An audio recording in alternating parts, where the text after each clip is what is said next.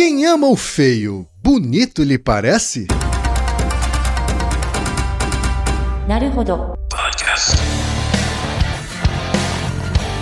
Bem-vindo ao Naruhodô, podcast para quem tem fome de aprender. Eu sou Ken Fujioka. Eu sou o Altair de Souza. E hoje é dia de quê? Fúteis e úteis. Você quer apoiar a ciência? Quer apoiar o pensamento científico? Quer ajudar o Naruhodô a se manter no ar? Ouvir os episódios e espalhar a palavra já é um grande passo. Mas existe um outro jeito. Quem possibilita isso é a Orelo. Você escolhe um valor de contribuição mensal e tem acesso a conteúdos exclusivos, conteúdos antecipados e vantagens especiais. Além disso, você pode ter acesso ao nosso grupo fechado no Telegram e conversar comigo, com Altair e com outros apoiadores. Toda vez que você ouvir ou fizer download de um episódio pelo Orelo, vai também estar pingando uns trocadinhos para o nosso projeto. Combinado? Então baixe agora mesmo o app Orelo no endereço orelo.cc ou na sua loja de aplicativos e ajude a fortalecer o conhecimento científico. Estreou no dia 27 de abril a nova temporada do podcast Ciência Suja, que eu já falei aqui e em vários outros lugares, que é o meu podcast de divulgação científica favorito. E se você não ouviu no episódio anterior, eu bati um papo rapidinho com a Chloé Pinheiro e o Telro Prest, que são duas pessoas parte da equipe que produz o Ciência Suja. Oi, Chloé, como é que você tá? Tudo bom? Opa, tudo bem, Ken? Nossa, o prazer estar aqui. Assim fica até mais fácil com tantos elogios, a gente fica menos nervoso para falar. Eu queria que vocês falassem um pouco sobre essa estreia da nova temporada, hein? O que, que vocês têm a dizer? O que, que vocês já podem contar pra gente? Bom, vão ser sete episódios que saem às quintas, a cada 15 dias. E essa temporada, como as outras, vai ter como pano de fundo desinformação nas redes sociais, um pouco de fraude científica. E a gente vai ter tanto aqueles episódios mais investigativos do Ciência Suja, quanto aqueles com pegada mais histórica. Essa estreia, vale dizer, vai ser um especial sobre grupos que promovem o movimento de vacina no Brasil, especialmente os médicos. É, esse episódio tem apoio do Pulitzer Center dos Estados Unidos, é um apoio que eu recebi para produzir uma série de reportagens sobre o assunto. E aí, nessa investigação, a gente descobriu um monte de coisa bizarra sobre esses grupos. Além de saber que eles têm centenas de milhões de views no, no Telegram, um alcance imenso nas redes, a gente viu umas coisas bizarras nesses grupos. Tem venda de passaporte vacinal falso, teoria da conspiração e até ligação com o grupo neonazista. Enfim, é isso, é um episódio que promete ser bem bombástico aí. Caraca, e eu não tenho nem roupa para ouvir um podcast que é apoiado pelo Pulitzer, mas eu vou fazer o meu melhor. Essa temporada qual é? Essa é a terceira temporada, quem? Vamos então dar aquela força porque é, esse é um podcast que tem que continuar sendo produzido pra gente, tá?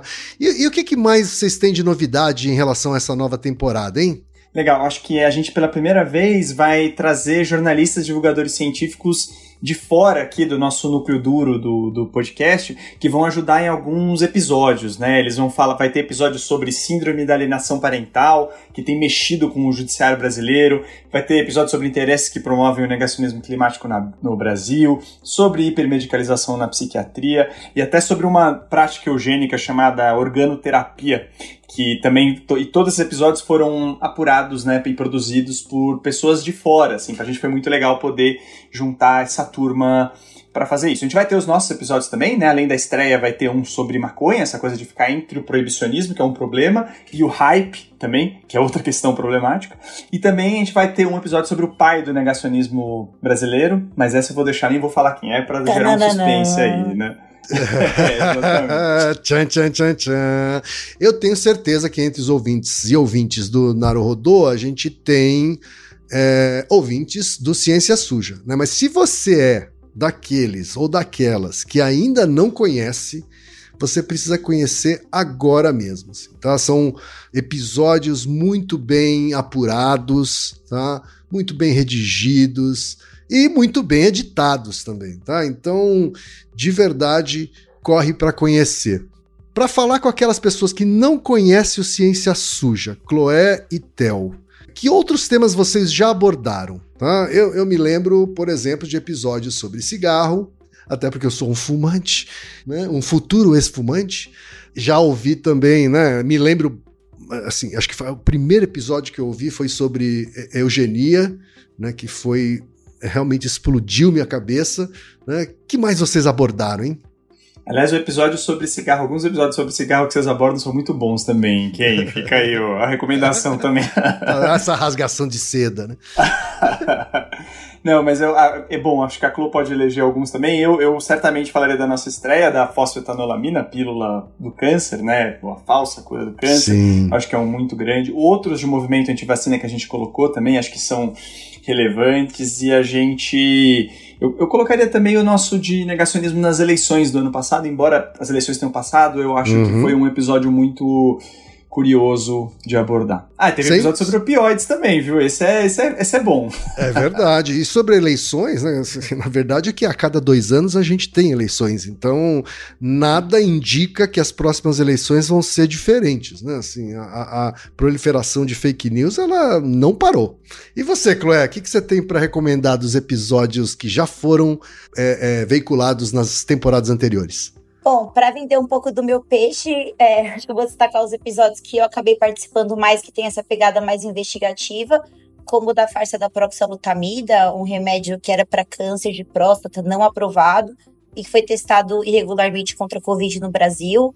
Um monte de gente morreu nesse estudo, então foi legal trazer esse, esse assunto, né? Há o movimento anti-vacina, que agora a gente considera que vai ser o final da trilogia, né? Que os outros dois também foram bem bacanas. Não participei do primeiro, mas é, entrei no segundo.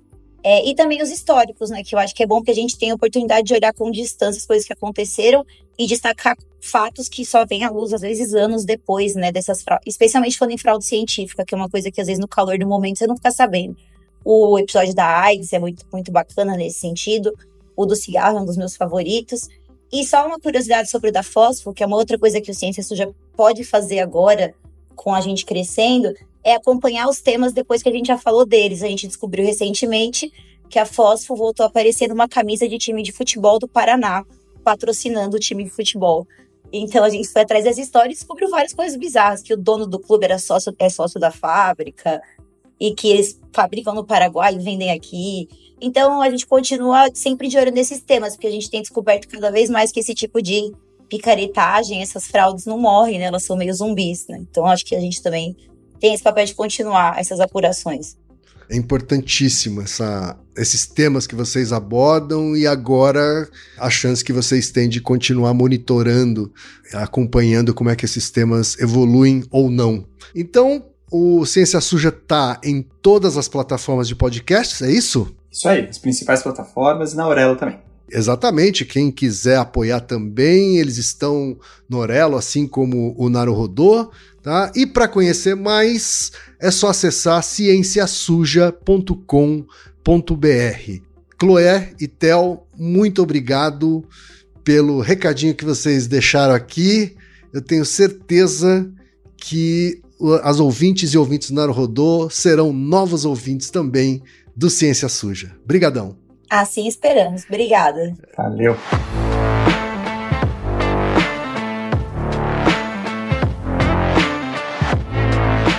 E chegamos ao momento Alura. Querido ouvinte, querido ouvinte. Você quer dar um verdadeiro mergulho no mundo da tecnologia? Migrar para uma nova carreira?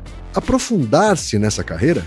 Então assine Alura agora mesmo. Você vai estudar, praticar, discutir e se aprofundar em uma plataforma que respira tecnologia. Na Alura, você terá acesso completo ao conhecimento, onde e quando você quiser, com novos cursos todas as semanas. E ainda tem vantagem: ouvinte Rodô tem desconto especial. Mas para isso é preciso acessar a seguinte URL. Anota aí: alura.com.br barra promoção barra Naruhodô. Nesse endereço, além do desconto especial, você vai conhecer histórias reais de transformação de pessoas que estudaram na Alura. Então, repetindo, acesse alura.com.br barra promoção barra Naruhodô.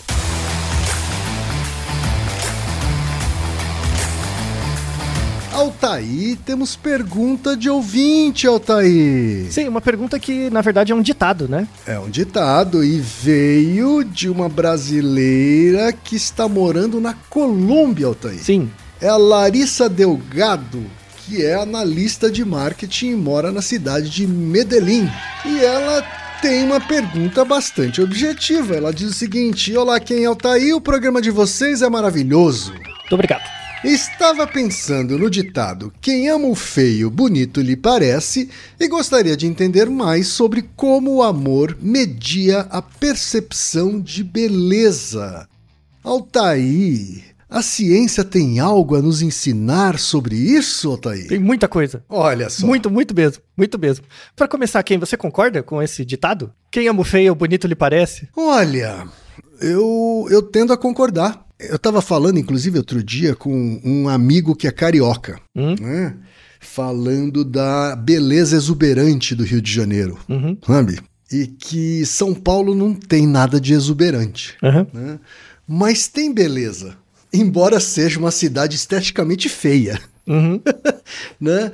É é como se você aprendesse a gostar, né? Ou apre- aprendesse a enxergar a beleza até dentro de uma cidade feia como São Paulo, né?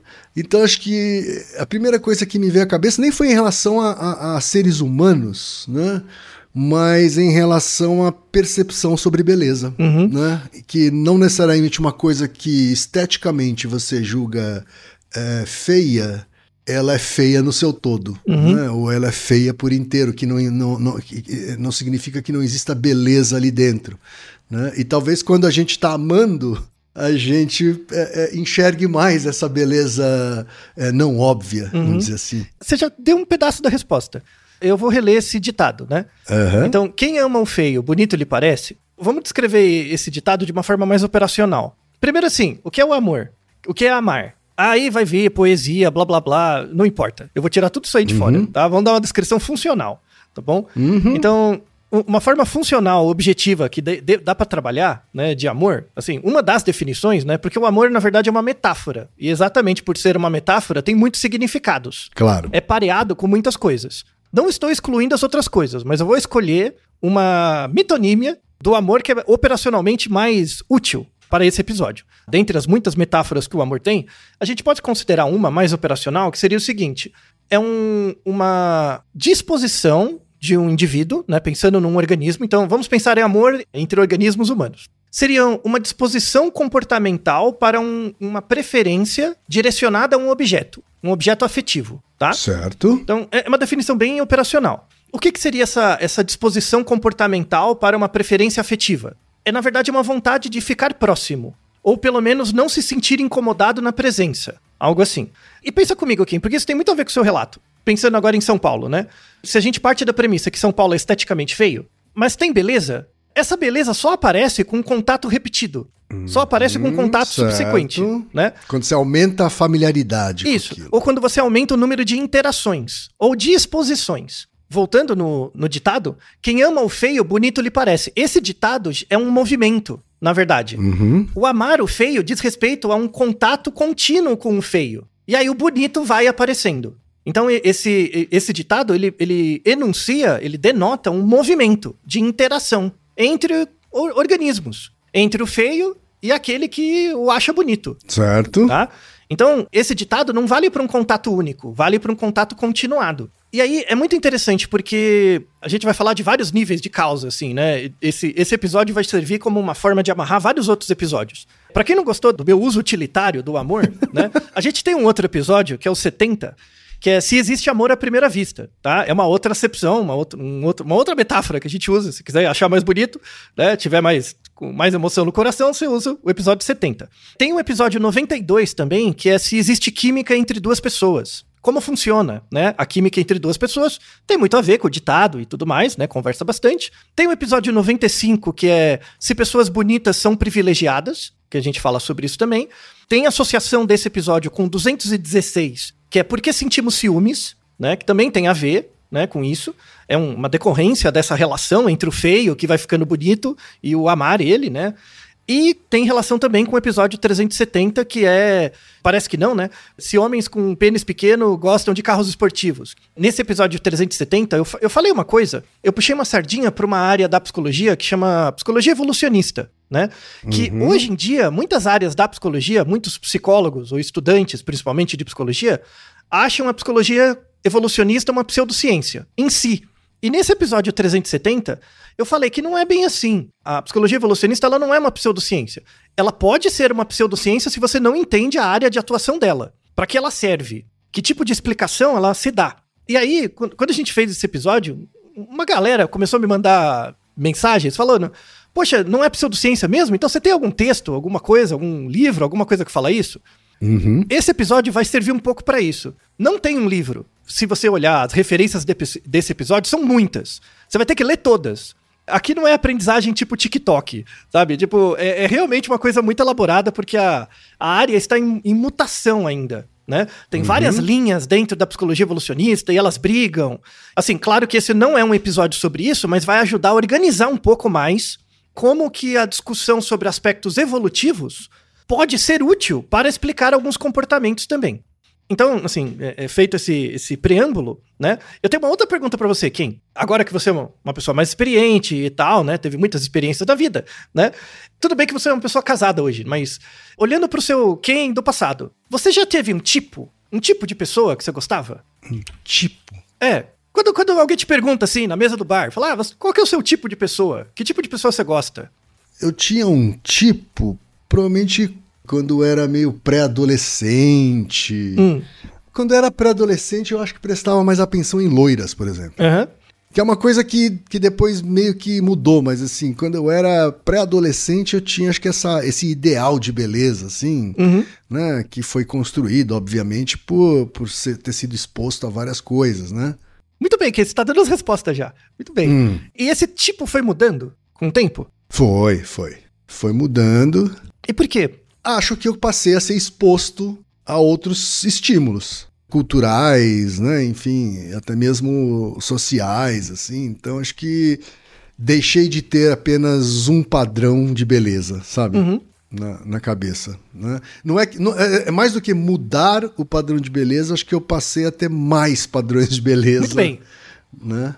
Que eu percebi, assim. Eu imagino que seja isso. Então, depois dessa reflexão, volta no ditado de novo. Pega uma pessoa que você acha, imagine na sua cabeça, uma pessoa que você acha bonita hoje, né? Uhum. E imagina você com a sua cabeça de 15 anos, olhando pra essa pessoa. O ditado talvez se aplique. Talvez quando com 15 anos seja uma pessoa feia pra você. Uhum. Ou pelo menos que não é uma pessoa que me chamasse atenção. né? Isso, exatamente, não era atraente, né? Uhum. Mas com exposição suficiente, né? Quem ama o feio, bonito lhe parece, né? Então dá esse senso de mudança Certo. também. É um ditado bonito, na verdade, Sim. né? Porque ele, ele denota uma, uma movimentação mesmo, Certo. né? Quem ama o, o feio não é uma pessoa feia, é a figura do feio, como ele vai se mudando dentro de você. Como a noção de feio e a noção de bonito vai Isso. mudando, né? E essa é a ideia que tem que ser trabalhada aqui.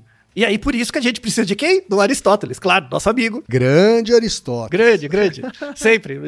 Toda a vida do Naruhodo ele estará presente. Então vamos falar das quatro causas dessa relação, né? Entre o. o... Por que, que amar o feio ele vai se tornando bonito? Isso tem a ver com a questão do tipo. Você deve conhecer pessoas que têm um tipo de pessoa que atrai muito estereotipado, Sim. né? Tem assim, só gosta de tipo assim, né? Aham. E, e tem aquelas pessoas que são assim, elas dizem pra você que tem um tipo, mas as pessoas que elas namoram ou ficam são diferentes. Você conhece pessoas assim que o tipo delas e o que elas conseguem não bate? Sim, conheço. Então tem assim, tem as pessoas que não têm um tipo, entre aspas, tem as pessoas que têm um tipo e de fato ficam com pessoas daquele tipo, né? Uhum. Tem pessoas que têm um tipo e não conseguem. E, e isso que você está chamando de tipo, né?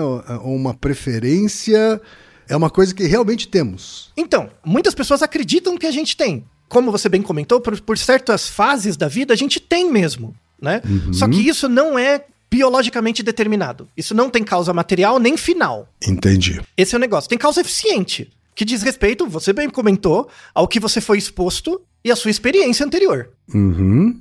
Então, quando você pensa no seu tipo, no que é feio ou bonito, é, é, o seu tipo varia conforme a sua vida, conforme o tempo, porque você vai tendo mais experiências, e varia conforme o que você tem contato. Certo. E aí você comentou também, né? Por isso que o relato de alguém experiente é importante, né? Que essa coisa da exposição. Isso acontece. Também está na, numa causa eficiente. O fato de você ser exposto a algo de forma repetida, só exposto. Certo. Isso pode ser uma pessoa, pode ser um produto, qualquer coisa, tá? Uhum. Conforme você vai se expondo a uma coisa, passivamente você começa a gostar dessa coisa. Nem que seja um pouquinho. Hum, Esse é um Tá. conceito que, é, assim, na psicologia social é chamado efeito da mera exposição ou efeito da exposição passiva. Tá. Ele vem de 1968 de um pesquisador que é o, o Zajong e ele começou a estudar isso. Será que eu começar a te expor uma, uma coisa só por expor, você vai começar a gostar dela passivamente? E o Zajong ele se inspirou num- num- em conceitos da antropologia, que são conceitos bem clássicos da antropologia, que é uma tríade que antropólogos estudam muito, que é a, a tríade entre um ritual, uma coesão e cooperação. Se você pensar, assim, não precisa pensar num ritual religioso, mas uma reunião, Uhum. né? Uma reunião que acontece com frequência numa comunidade vai gerando coesão das pessoas, né? Elas vão ficando mais juntas, porque elas se conhecem, elas se veem com frequência, elas vão ficando mais familiares, e isso vai gerar cooperação. Certo. Esse é um movimento visto em todas as culturas humanas. Todas. Sem exceção. Essa, essa tríade do ritual, né? Um hábito que é gerado das pessoas se verem com frequência, e aí, pela mera exposição, você vai criando uma coesão e depois vai criando cooperação. O, o Zajong, ele, ele usou esse, essa ideia, né, que vem da antropologia, para gerar experimentos. E para mostrar, será que, será que se eu começar a te expor a alguma coisa, você vai começar a gostar dela, dessa coisa? Né, de forma passiva, Hum. né? Ou por mera exposição? E ele começou a ver que sim, né? Ele começou a ver que sim. O conceito de da mera exposição conversa muito com um outro episódio que a gente comentou, que é o Naruhodo 320, que é porque a gente se identifica com vilões. E nesse episódio eu falei de um conceito que chama egotismo, né? Não, não é egoísmo, egotismo. Uhum, uhum. Ego- Por exemplo, quem? Se você vai numa loja e você vê vários produtos que você não conhece, e um desses produtos tem uma bandeirinha do Japão, você vai, você vai começar a dar uma preferência minúscula, tipo 0,1% a mais para aquilo. Porque é familiar. Certo. Tá? Isso é o egotismo. Então, até nesse episódio mesmo eu comentei, né? Meu, meu nome é turco, e aí, quando eu fui pra Turquia em Izmir, tem um time de futebol com meu nome. Eu vou gostar do time? Claro, porque eu não, eu não, me importo com futebol. Se tem um time com meu nome, já, né, já, já gera uma afeição ao time. Uma simpatia. já, Isso, né? isso. Isso é o egotismo. Então, por, por que, que o egotismo existe? A causa do egotismo é pelo efeito de mera exposição. Por exemplo, eu tenho contato com meu nome frequentemente. Quando eu vejo uma coisa que tem esse nome, é mais uma exposição, aí cria uma ligação, né? Cria uma coesão, tá? Faz sentido. Então, assim, o, o- no, no caso do. O, o meu nome tem uma ligação histórica com ritual, com, com um grupo, alguma coisa. Quando isso, quando eu conheço essa ligação, né, gera uma preferência. Né? Não precisa nem gostar, mas gera uma preferência. Tá? Uhum. Então, e- esse conceito básico do Jajong, né, é de exposição pela. Que a exposição gera preferência, é uma coisa ligada à preferência afetiva. É- ela hoje é a causa eficiente do porquê a gente tem tipos. Por que que você tem tipos de pessoa que você gosta, tá? Uhum. Dependendo da pessoa, dependendo do quão limitada é a- a- o número de experiências ou o ambiente onde ela vive, os tipos de pessoa que ela se sente atraída pode variar mais ou menos, né? Depende do, do- dessa elasticidade. Agora, deixa eu fazer um parênteses aqui. Uhum. Quando você passa a ter mais exposição ou convivência com alguém e começa a construir um tipo na sua cabeça, né? Essa construção passa por coisas que vão muito além da aparência. Isso. Mas quando você constrói um tipo, esse tipo que você construiu tem a ver com aparência. Também. É como se você tivesse criando uma associação sem nenhum fundamento de que pessoas com essa aparência vão me trazer esse tipo de profundidade, né? ou esse tipo de valores, ou esse tipo. Não sei se eu tô me fazendo entender. Não, não, sim, sim, é exatamente isso. Assim, o que você vê, né? Você vê os atributos físicos, né? Sim. E, e como que você faz o pareamento entre um atributo e um valor? Quem faz esse, esse pareamento pra você, quando você não tem contato com o objeto, claro, né, com a pessoa, quando você não Aham, conhece, enfim, sim. quem faz esse pareamento são os outros. É quem vive perto de você, tá? Aham. Isso tem muito a ver com, com o Naruhodo que a gente gravou, se- que aquele episódio se japonês é tudo igual. Então, por exemplo, Certo. imagina que eu nunca vi um japonês na minha vida. Nunca vi, né? Uhum. Mas eu sei que existe. Eu sei que existe o japonês. Eu sei que existe o Japão e que tem o japonês, né? Eu vou criar coisas na minha cabeça, né? E essas coisas, as associações que eu vou fazer entre um japonês e um valor, não, não vai surgir espontaneamente da minha cabeça, vai surgir das informações que eu tenho, dos outros, do ambiente, Uhum. né? E é por isso que num cenário de pouca exposição, eu vou, eu vou ter que ficar estereotipado. Não tem jeito, eu vou virar preconceituoso mesmo. Certo. Porque eu tenho pouca informação, né? A partir do momento que eu vou expandindo o meu conhecimento e vou me aproximando, né? Essas atribuições preconceituosas que eu faço vão virar categorias, né? Ah, tem o japonês, mas tem o chinês, tem o coreano, tem o tailandês, enfim. Você começa a descobrir as categorias primeiro. Ah, então não é tudo igual. Tem algumas diferenças. E conforme você vai conhecendo mais e conhecendo as diferenças, você vai criando os conceitos. O conceito de japonês, o conceito de coreano. E aí você entra mais na cultura e, e aí deixa de explicar as coisas por palavras e passa a explicar por metáforas. É aí que vem o amor. Entendi. Entendeu? Não é bonito? Mas o nosso cérebro, ao, ao generalizar isso, ele tá de alguma forma estereotipificando também, né? Claro, é um processo natural. Eu conheço, sei lá, uma pessoa de outra raça Aham. e começo a conhecer valores dessa pessoa e vou sendo exposta a ela cada vez mais. E aí eu começo a criar na minha cabeça que esses valores elas estão associadas àquela raça. Uhum. Mas não necessariamente quando eu encontrar uma, uma outra pessoa dessa mesma raça, Isso. eu vou encontrar os mesmos valores. Exatamente. Mas você percebe que é por causa do- da informação que você tem e não da pessoa? Sim. Você sim, generaliza em entendo. função do que você tem, né? E, e tudo bem, Sim. e tudo bem, é isso. E aí, então você vai cometer erros o tempo todo. Certo. né? E a ideia não é fugir deles. Falar, ah, então eu não quero saber e tal, né? É ficar errando mesmo, e tentando, e passando vergonha, e cada vez que você passa vergonha, você vai passar menos vergonha na próxima, Entendi. né? E vai se aproximando. Isso é se relacionar. Isso acontece em- muito em relações afetivas. Só que o que que acontece? Quando na relação afetiva tem o gostar, Sim. né? E, e- e o gostar do outro, e, e principalmente quando é recíproco, né? O outro gosta de você, o outro aceita você ser burro com, com ela, ou com ele, Uhum. né? O outro aceita você errar, principalmente quando você tá apaixonado, né? Que é a, a época que você é mais tapado. É nessa época, né? Então, seu QI cai 20 pontos, aí é óbvio ser burro, né? É normal. e é aceitável. Porque, porque você tá transformando os preconceitos em categorizações e depois conceitos. Né? Sobre aquela pessoa, sobre os contatos, os amigos, e aí você vai criando as representações mesmo, né? Afetivas. Sim. Aqui a gente chega numa conclusão importante, que o, que o amor, ele é construído sempre numa, num contato é, continuado. Ele vai sendo construído aos poucos. Sim. A paixão, a atração, não. A atração é algo mais rápido mesmo, né? E pode ser motivada, por exemplo, por uma atribuição. Uhum. Né? Tipo, ah, eu gosto disso, essa pessoa tem isso, estou atraída por isso e acabou. Sabe? É uma coisa momentânea, rápida. Certo. Né? Então, a paixão é motivada por, por atribuições. Conforme você vai conhecendo mais a pessoa, enfim, essas atribuições vão virando categorizações. Então, ah, essa pessoa é desse jeito, não porque é japonesa, mas é dela, né? Então tem o que é dela e tem o que é da cultura, do background, das experiências. Você começa a separar, criar as categorias. Certo. E depois você vai criar o conceito, que é entender aquela pessoa para além das palavras. Uhum. Que é quando Sim. você sente ela, Sim. né? E aí é o que a gente chama de amor. É quando você não consegue explicar por palavras, só por metáforas, Certo. né? Não é, não é bonito você explicar de uma forma operacional? Tem uma poesia também, não tem? Né? Tem também. É o amor em prosa, é o amor em prosa, né, Otoi? Não, é o amor em conceito. É o amor em um conceito quantificável. Tá?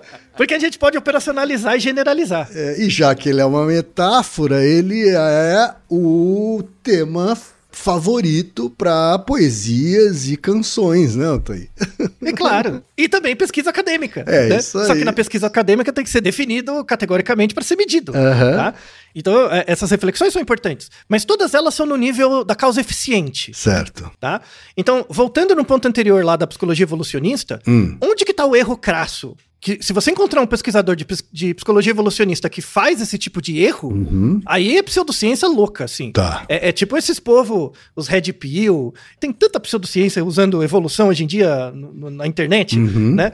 que, que a, gente, a gente comentou lá no, no episódio 370, né? Que é aquela história assim, que comentando rapidinho, que é assim, a mulher tem um período fértil, né, de vida, então ela tem que maximizar o sucesso reprodutivo quando ela é, ela é mais nova, então ela tem que selecionar um macho de alto valor de mercado, né? Sim. Então ela vai preferir o cara mais velho. Eu tô, eu tô, eu tô sendo preconceituoso agora, tá? Tô usando estereótipo geral. Sim, tá? sim, sim. Então a, mulher vai preferir o cara mais velho quando ela é mais nova. E o mais, no, o mais velho prefere a novinha mesmo. Aí conforme a mulher vai ficando mais velha, Uhum. o valor de mercado diminui, né? Sim, E aí ela vai ficar correndo atrás de alguém porque o sininho tá batendo. O certo. negócio é esse, né? Pra, pra reprodução. Aí o homem, o, o homem novo, ele não consegue as cocotinhas, porque as cocotinhas estão com o mais velho. Então o que, que ele vai fazer? Ele, ele tem que reunir recursos. O, o momento em que o, o valor de mercado dele é maior é quando ele tá mais velho. Porque aí Certo. ele poderá escolher quando tiver recurso. Uhum. Tá?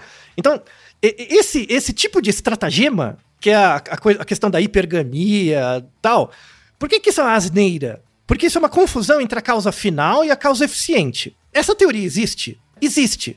É basicamente a teoria de seleção sexual, vem lá do Darwin e tal, tem, tem artigos, deixamos artigos sobre isso. Só que uma coisa que esse, essa desgraça desse povo Red Pill, e, e, enfim, esse povo todo aí, e tem muita gente religiosa também que fica falando de castidade, é- é, são todas aplicações culturais desse, desse modelo de hipergamia, tá? Onde que existe o erro crasso? Não é na teoria, é no alvo dela. Pra pra quem sabe um mínimo de biologia, né, e de seleção sexual, o alvo da seleção sexual não é a pessoa, é o gene, é o pool genético. Porque seleção sexual se aplica a qualquer organismo com reprodução sexuada, tá? Então pega aves, que é muito comum, né? Tem o macho, o macho fica dançando pra fêmea, Sim. né? O exemplo que eles usam o tempo inteiro é o pavão, né? Então, quando você pega um- o, o pavão, o pavão macho, ele tem lá o rabão grande dele, fica banando pra fêmea. Sim. E a fêmea é, é marrom, assim, ela, ela, ela, ela, ela é meio sem graça perto do macho, né? Porque o macho fica se exibindo pra ela, tá? Então, onde que tá o erro? É a pessoa começar a associar o rabo do pavão com, com carro, com dinheiro, com beleza. Não é isso. No, no caso do pavão, o rabo dele é indicador de saúde e de fertilidade.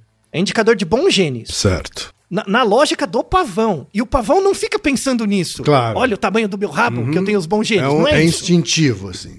Isso. O pavão só quer se reproduzir. Sim. Tá? Mas o rabo dele é selecionado por uma pressão genética no pool dos genes. Ah, O mesmo, o mesmo vale para quem tá observando o pavão, né? A pavoa e observando o pavão. Ela- Isso. Ela, não racionaliza assim, nossa, que rabo, ele Não. deve ter então uma capacidade reprodutiva. Não, nada. Né? Não- não Instintivamente ela se atrai, né? Isso, é a escolha. Tá? É, é puramente uma escolha comportamental. Certo. Tá? E só que isso favorece o pool, uma certa seleção de características que são determinadas pelo um pool genético de- dessa espécie. Certo. Tá? Isso acontece no humano? Acontece. Mas, não- mas para testar isso, você tem que ver estudos populacionais com milhões de pessoas. Claro. E mapear não o comportamento da pessoa, mas o gene dela. O gene que afeta o comportamento. Hum, entendi. Entendeu? entendi. Então é estudo de genética de população. Não tem a ver com sua discussão de red pill. Bem mais complexo. assim. Muito, Aham. muito. Não. Você tem que estudar. Por isso que estuda muito em aves, né? Aí você tem que ver, pegar a ave, mapear o gene, ver pra onde ela migra. Aham. É um puta trabalho. Leva décadas. Sim. Tá? E- e- Então, isso não entra nesses discursos red pill.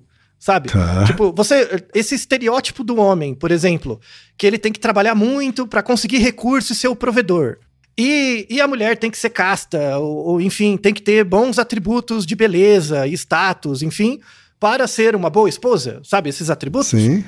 eles na verdade são ex-adaptações dessa explicação da causa final evolutiva Aham. no comportamento. Claro. né? Só que isso foi cooptado como um ritual, só que o objetivo desse ritual não é selecionar o gene, é gerar coesão para gerar cooperação. Certo. Por exemplo, você é o homem ou sou a mulher. Se a gente pensa do mesmo jeito, se você tem o pensamento, por exemplo, pensamento estereotipado de homem, de ser o provedor, e eu tenho o pensamento estereotipado da mulher, de ser a esposa, Uhum. né? E nós vivemos no mesmo grupo, nós partilhamos do mesmo ritual. Então vai gerar uma coesão, vamos cooperar, toda a comunidade ganha, Uhum. tá? Sim. Só que, só que isso não é pela seleção sexual. Isso é pelo ritual criado por gerações. Sim. É pela cultura, né? E é a cultura que modula isso. Não é o gene. Não é a seleção sexual. Ela é, uma, é uma, um controle muito distante, sabe? Então, então não, não, não dá para usar esse, esse, essas explicações. Tem, é, é, uma das causas do nosso tipo, né? Essa causa final. É, mas é muito distante. Uhum. E não afeta você. Sim. Afeta a, a, expressão de um gene dentro de um pool genético da média das pessoas como você. Certo. É muito distante. Certo. Tá? Não, faz todo então, então sentido, então né? Porque tem, em última instância, se a seleção, se essa seleção fosse simplesmente baseada em aparência e não é, genética é, depois de tantos tempos de ser humano, a gente deveria ter só pessoas bonitas, né? Não, ou, ou, ou, pessoas exato, que são ou... consideradas bonitas. Então, ou o que seria mais provável, a gente seria extinto. Uhum. Se fosse tão estereotipado, a gente já teria sido extinto. Sim. Tem que ter uma modulação de outra ordem. Claro. Tá? Então, então pensando em causa final, uhum. tá? Causa final mesmo, gene e tal. Pensando na beleza, o que, que afeta a nossa percepção de beleza na causa final, uhum, no gene, uhum. tá? São dois atributos só. Simetria e isso, isso vale para qualquer grupo étnico. E a gente já falou sobre isso em outros episódios também. Já. Né? Isso. Quanto mais simétrico você é, você tende a ser percebido como mais bonito, uhum. independente da sua etnia. Por exemplo, pessoas que têm uma diferença de simetria, isso é relacionado, pode ser relacionado com alguma característica do desenvolvimento, uhum. né? ou numa fase mais avançada da vida, pode ser relacionada com exposição a patógenos. Sim. Né? Doenças, coisas do tipo. Então, é um indicador, não no nível da pessoa, mas no nível da população. Sim. Da população. É associado com saúde e fertilidade. Sim. Tudo bem, beleza, né? E tem um outro atributo que é a relação cintura-quadril. Sabe aquela coisa da mulher ser o violão e o homem ser um V? Sim. Né? E a estrutura do corpo é diretamente relacionada com hormônios sexuais. Tá? Certo. Tá? Então, assim, as crianças são todas iguaizinhas. Quando chega lá na puberdade, a ação da testosterona faz o ombro crescer, aparecimento de pelo, tudo mais, Sim. né? E aí vai tendo essa forma de V no homem e na mulher vai tendo a forma do violão, uhum. né? Então, assim, é, é, pessoas que têm quantidades de hormônio adequadas, enfim, vai, vão desenvolvendo essa, essas características sexuais secundárias e se você tem uma boa proporção cintura-quadril, por exemplo, uma evidência que a gente deixa um artigo, pessoas com uma boa proporção têm uma, um menor risco cardiovascular para problemas cardiovasculares. Certo. Por exemplo, ou seja, como o rabo do pavão é um indicador de saúde, uhum. né? Que no nível populacional as pessoas percebem. E independe da etnia. Uhum, tá? Sim. Então, causa final para essa beleza é só simetria e um pouquinho da proporção cintura-quadril, tá? Só. Então, para com essas explicações evolutivas, pra, porque aí você vai ficar red pill mesmo, tá? Sigma Me, vai, vai, sei lá, vai ficar é, é, essas bobagens, tá? Então não, tá? Tipo, quando a gente está se relacionando com pessoas, no, a nossa hipótese nula é que as coisas vão dar errado. Porque a gente não entende a cabeça do outro. É difícil mesmo, né, Quem Você sabe. Uhum. Né? No começo é difícil, você não entende direito, mas como você gosta do outro, você abre exceção, vai fazendo concessões. E se você vê que o outro também faz, a coisa desenrola. Sim, tá? sim. Então você reduzir isso nessas explicações estereotipadas que afetam só o gene é muito regressivo, sabe? É muito triste. E você cria falsa, fa falsa ilusão de controle. É, é uma porcaria, tá? Não, não dá certo. Sim. Tá? E, então a gente falou da causa material, que é o gene, e a causa final, que é a, a, seria a percepção de simetria e a percepção da relação cintura-quadril. Tá. tá. No episódio 84, que a gente fala é, o que leva uma pessoa a ser transgênero, a gente fala de quatro, quatro níveis de seleção, né? Então, é, é, essa coisa da simetria e da proporção cintura-quadril, ela não é relacionada com o gênero, ela é relacionada com o sexo. Tá. Eu tô falando só sexo, macho e fêmea. Vale para todos os organismos, tá? Organismos percebem simetria, escolha. O rabo do pavão, se não for simétrico, ele perde pontos, tá? No, no pool genético. Certo. Por isso que não é selecionado, não aparece pavão com, com meia, meia cauda, tá? É por isso, tá bom? Não que o pavão saiba disso, tá? Mas uhum. né, o pool genético é selecionado por um rabo simétrico. Sim. Beleza. Então, isso são evidências no nível do sexo. No episódio 84, no Naruhodo 84, a gente fala desses quatro níveis de seleção, que é o nível do sexo biológico, uhum. né? Macho, fêmea. E aí, a partir do momento que ocorre a fecundação, lá no. vai no útero e tal, começa a interação daquele organismo biológico com o ambiente. Aí começa o aparecimento do gênero. O gênero aparece disso. Quando surge um organismo da fecundação, ele começa a ter contato com o ambiente. Uhum. Aí começa a surgir o gênero. Certo. É, é, então, uma coisa é o gênero, Outra coisa é a identidade de gênero. A identidade surge depois. Depois que o organismo nasce, tem mais interação com o ambiente, e aí o, o, o organismo conhece os signos de gênero, aí ele vai vendo se identifica com um ou com o outro. Aí pode ter uma identificação convergente com o sexo, pode ter uma identificação divergente com o sexo. Uhum. Tudo bem. Tá? Porque um tem uma causa material genética muito forte, que é o sexo. O gênero já depende bastante da interação com o ambiente, além da causa genética. Tá? Uhum. Então, só da, só da relação entre sexo e gênero, você já quebra a dicotomia entre cultural e biológico. Então, você tem o sexo, você tem o gênero, que vai se desenvolvendo, depois a identidade de gênero, que é se identificar como homem, mulher, enfim. Isso. né?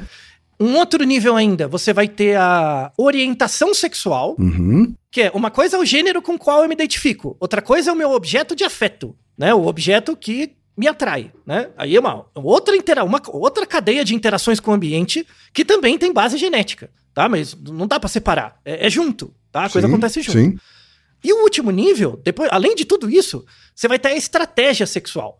A estratégia é assim, o caso mais padrão. Você pode ser o sexo biológico, genético, né, masculino, o seu gênero masculino, você se identifica com o que é esperado socialmente do, do gênero masculino, você tem uma orientação sexual é, heterossexual, só que quando você estabelece sua estratégia sexual, por, aí por razões suas e razões do ambiente e tudo mais, esse tipo, ele aparece na estratégia sexual. Lá no final. Sim. Tá? Então, se você vê todos esses níveis, não dá um monte de combinações? Claro. Dá muitas combinações, mas é um, um número definido. Sim. É uma variável. Muitas é uma mais variável finitas, né? isso. Então, essa coisa de fluido, para. Sabe assim, não. Assim, te- tem as caixinhas. Podem ser muitas. A, a biologia tem muito mais caixinhas do que a sociedade tem nomes, Aham. tá? Mas é um número finito. Tá bom? Então, calma, né? Infinito só existe na matemática, tá bom? Então, assim, aqui a gente tá falando números naturais, variável discreta, tá? Não, tem essa coisa de infinitesimal, não.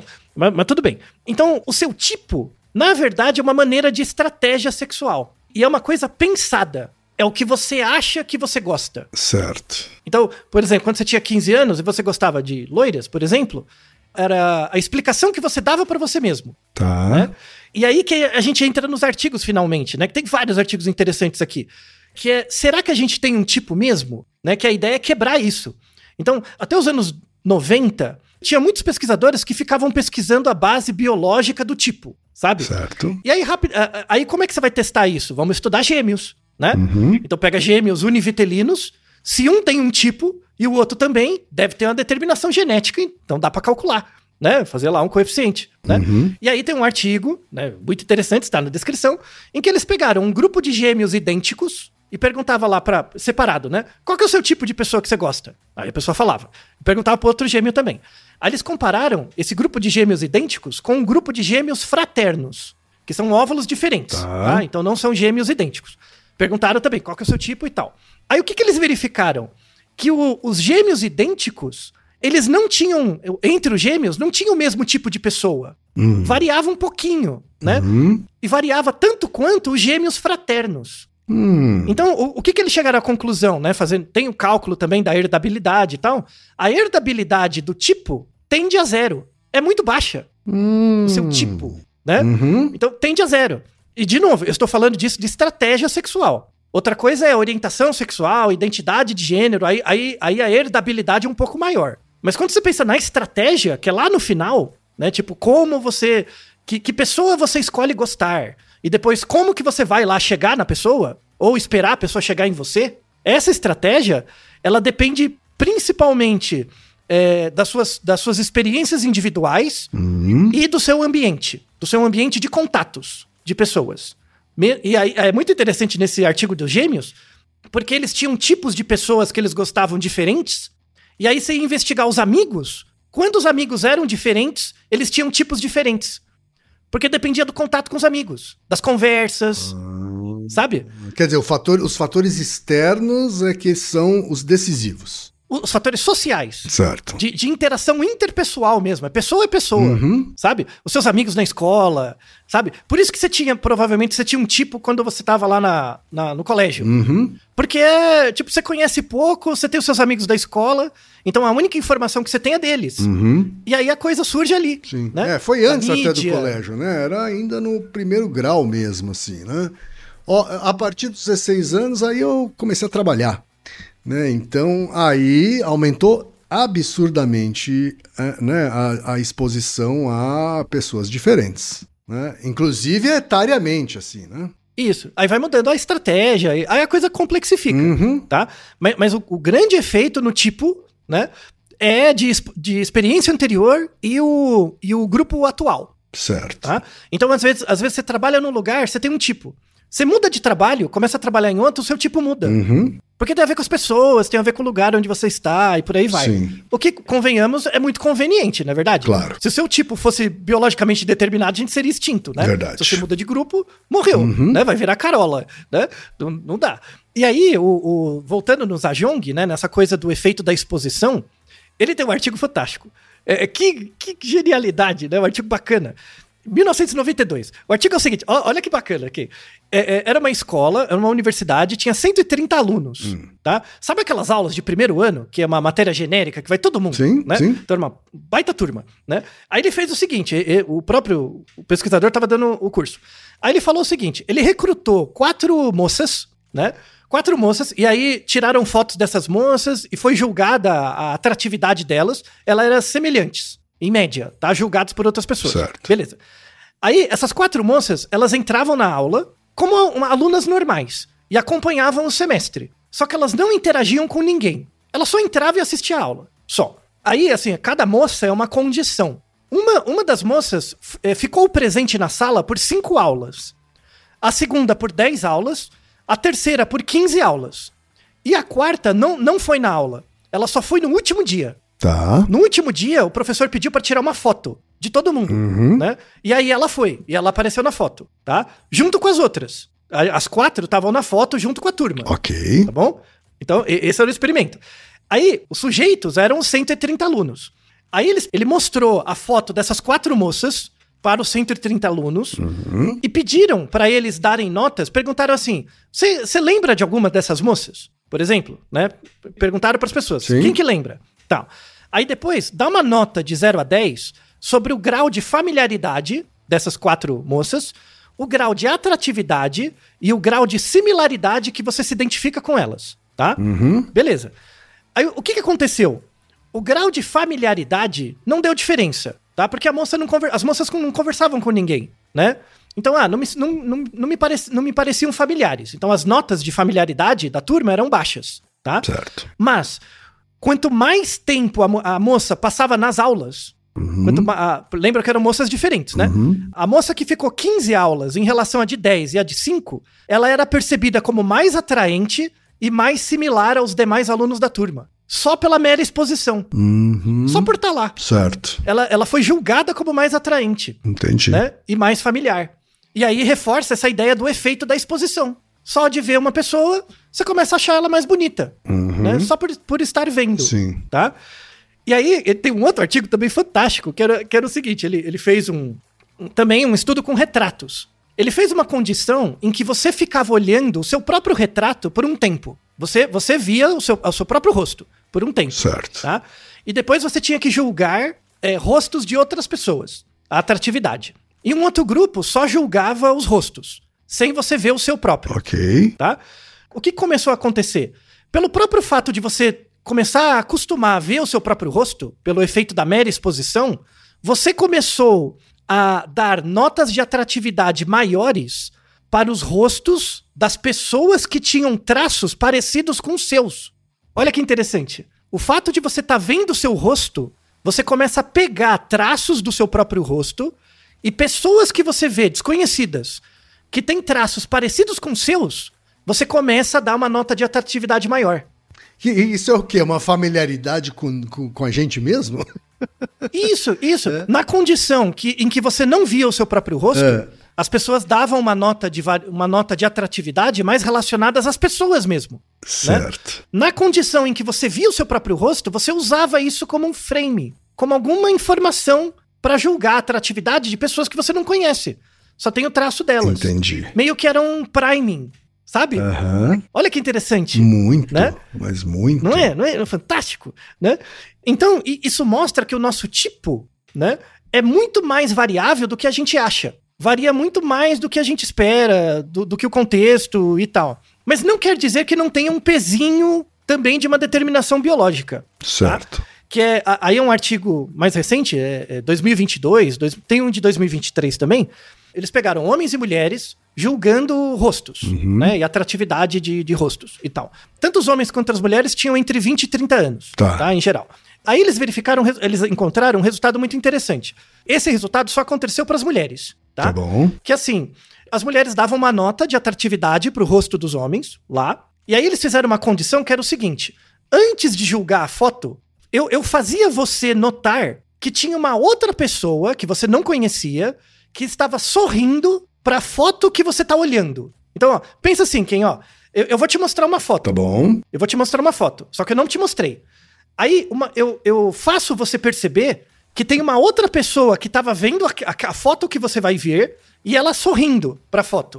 Como se Certo. ela tivesse achado bonito, Tá bom. né? Quando você for ver a foto, você vai achar mais bonito também. Hum. O efeito da audiência. Por isso que as pessoas riem mais de um filme assistindo junto com outras pessoas dentro de uma sala de cinema do que sozinho em casa.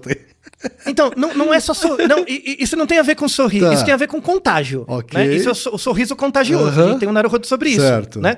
Isso é atratividade. Tá. E de novo, isso, isso só, aconte só aconteceu na amostra com mulheres. Que se uma mulher olha pra um cara Ah, e ela nota que tem uma outra mulher rindo pra ele, ela acha ele mais bonito. Rapaz. Entendeu? É esse efeito da terceira E- pessoa. E, e isso, e esse efeito não aconteceu entre os homens. Ou pelo menos não foi não aconteceu entre os observado. homens. E, e isso é interessante, independeu da orientação sexual. Independe da orientação sexual. Uhum. A mulher lésbica também. Mesma coisa. Uhum. Então, e, e de novo, é só julgar atraente. Não é querer pegar nada disso. É só dar uma nota de beleza, de 0 a Tá, 10. ok, tá? ok. esse efeito aparece, né? Então mostra algum display, né? Alguma coisa que pode ter uma causa mais distante, Certo. né? E qual que é o efeito que aconteceu para os dois, para o homem e para a mulher? É um efeito que é o seguinte: quando eu te mostro uma foto e junto eu te dou a nota dessa foto, falo, ó, as pessoas julgaram a, a foto dessa pessoa como sendo nota 8, por exemplo, Uhum. né? Em geral, as pessoas tendem a concordar com o julgamento. Sim. Tá? Quando se discordar, discorda pouco. Uhum. Tá? Mas se eu colocar você num contexto onde eu digo pra você que a nota que eu tô atribuindo é baixa, você tende a diminuir mais a sua própria nota. Então, por exemplo, eu te mostro uma foto de uma pessoa e o status de beleza dessa pessoa é 5. 5 é médio. 5 é médio. Então, as pessoas, quando as pessoas olham a foto, 5, fala, ah, tá bom, né? Elas começam. Se eu não te dou nenhuma outra informação, elas julgam como uma beleza média. Elas usam como parâmetro Certo. tá? Agora, se eu te apresentar uma história antes, dizendo que essa pessoa, na verdade, dentro do grupo que ela faz parte, ela tem uma das notas mais baixas. Aquele 5 vai valer menos. Você vai começar a achar ela mais feia. Uhum. Mas não por causa da nota, por causa da avaliação, Certo. né? Por causa do grupo onde ela faz parte. Isso que é interessante. Você não é bonito em si. Você é bonito em relação aos outros. Hum, E, e- então, muitas vezes, o seu tipo não é o seu tipo, é o tipo do grupo que você pertence. Uhum. E aí, quando você olha a pessoa, quando você tá no grupo, você acha uma coisa. Quando tá só você e a pessoa, você acha outro. Certo. E, e aí, agora a gente tem uma explicação daquelas pessoas que têm um tipo, mas na hora de pegar, pega outra coisa. Ah. Dá a discordância. E tem a ver com aquela piada que a gente contou no, no- em algum outro episódio, não, Thaí? Que se você quer se dar bem, você tem que levar alguém pra, pra balada mais feia que você. Isso. Tem a ver com isso. Isso, exatamente. Só que isso não, isso não é efeito de, de higiene, de nada. É, é causa eficiente. Aham. Tem a ver com a maneira como a gente monta grupos. Certo. Tem a ver com aquele, aquela coisa da antropologia: ritual, coesão e cooperação. Uhum. Né?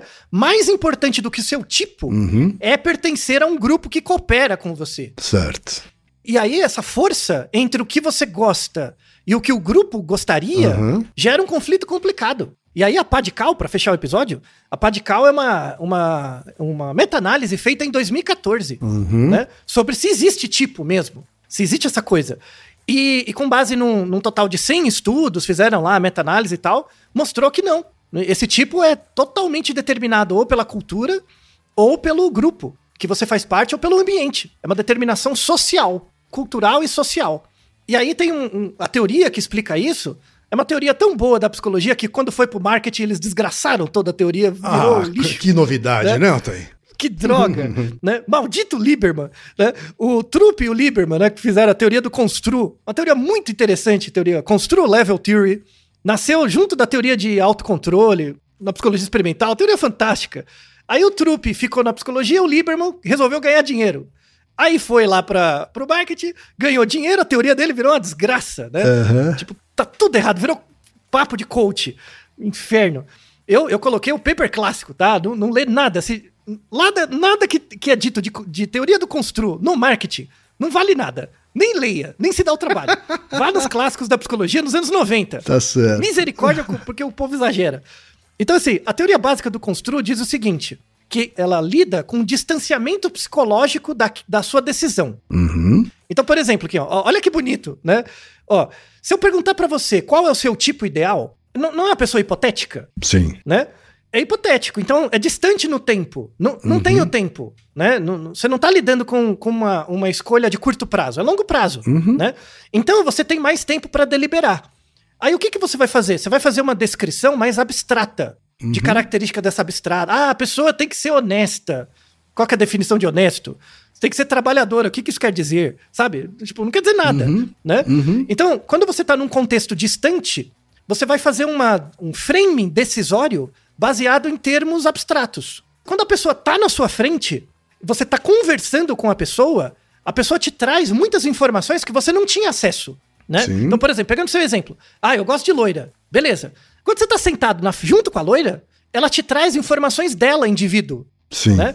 Que entra em conflito com essa abstração. Uhum. E aí você não consegue lidar com isso. Então você vai ter um outro jeito de processar a informação. Essa abstração é uma espécie de idealização também. Totalmente. Uhum. É totalmente uma idealização. Né? Você tá- é um auto-engano. Você tá se auto-enganando. Sim. Né? É, quando você tá com a pessoa ali do seu lado, concretamente, é, é, a pessoa passa informações dela. E aí, pra você não ficar nesse conflito entre o abstrato e o concreto, você vai fazer justificativas concretas Certo. da pessoa. Prestar atenção nos detalhes, prestar atenção no que ela fala. E aí, isso tem muito a ver com o Naruhodo 155, Hum. que é se tomar decisões cansa o nosso cérebro. Né? Lembro. Que tem a ver com a diferença entre julgamento, decisão e escolha. Uhum. Né? Essa decisão distante, hipotética, ela é do campo da decisão. Você está deliberando. Por isso que vale para comportamento de compra, né? Ah, preciso comprar uma camiseta. Onde eu vou? Que camiseta eu compro? Aí vai lá em mil sites e fica procurando a camiseta. Isso é decisão. Certo. né? Quando a sua camiseta tá rasgada e você tem que ir agora, você não vai usar esses atributos abstratos. Tem- você precisa resolver agora. Você vai no que tá mais perto, mais fácil, é, é concreto. Tá? Então, es- são esses níveis de proximidade vão gerar níveis diferentes de pensamento. Certo. Né? Níveis diferentes, construos de pensamento. E logo, quando você pensa de forma mais abstrata, você está sendo mais autocontrolado. Porque o tempo você pode esperar. Quando você está agora, você está pensando de forma mais impulsiva. Porque a informação está ali, você precisa processar na hora. Né? Então, na verdade, esses níveis de construo, o próximo e o distante, é, é- tem a ver com o tempo. A percepção de tempo mesmo, né? Então, p- por isso que muitas vezes dá, dá esse conflito entre o tipo e o que a pessoa tem. Porque às vezes o que a pessoa tem é uma coisa mais rápida. Às vezes é a oportunidade que ela teve ali para deliberar. Já o que ela acredita é uma idealização, né? E por isso que tem muita gente que sofre, né? Tipo, a pessoa não quer transformar o feio em bonito pelo contato. Ela quer idealizar um bonito. Aí vai dar errado mesmo né? Vol- Voltamos no começo do episódio, né? Que é, é- que é o nosso ditado, né? Quem ama o feio, bonito lhe parece. Nessa frase, o amar é esse contato repetido. Uhum. Ou amar é um movimento de contato. Sim. Então, pessoas que só idealizam, antes de tudo, elas não amam. Porque elas não se expõem ao contato. De transformar o, B, o feio em algo mais aprazível. Perfeito. Pelo contato, pela discussão. Não é bonito, Kim? Hum, Ei, sem dúvida, Altair. aí sim, hein? então. então, tá vendo? Beleza? Terminamos Né? de maneira Então, poética, então. E começamos também, né? É, é. é a, a, ideia é que esse seja um episódio informativo, mas que também sirva para você repensar sua posição, suas coisas e tal. E, e, recomendo, né? Siga o exemplo do Ken de sempre se expor a grupos diferentes, a, a conhecer um mundo que é muito, muito, muito, muito grande, né? sim, né? Muito diverso e, e, e, muito desafiante, desafiador também, né? Sem dúvida. Sempre tá te questionando, desafiando e tal, para que você, de fato, seja exposto a coisas diferentes aumenta, aumente o seu leque de preferências e vivências e, antes de tudo, seja uma pessoa mais feliz, né? A felicidade está na diversidade. Né? É, é, esse é um grande achado. Porque se você vive num mundo diverso, não existe mais coisas feias. Exatamente. Todas as coisas têm direito de ser amadas. Exatamente. É tem beleza em tudo. É isso daí, Altair. E Naru Rodô, ilustríssimo 20. E você já sabe, aqui no Naruhodô, quem faz a pauta é você. Você tem alguma pergunta pra gente ou quer comentar algum episódio? Escreva pra nós. podcast@naruhodô.com.br. Repetindo? podcast@naruhodô.com.br. E lembre-se, mande nome completo, idade, profissão e a cidade de onde você está falando. É isso aí. Naruhodô. Podcast é, é apresentado por b9.com.br.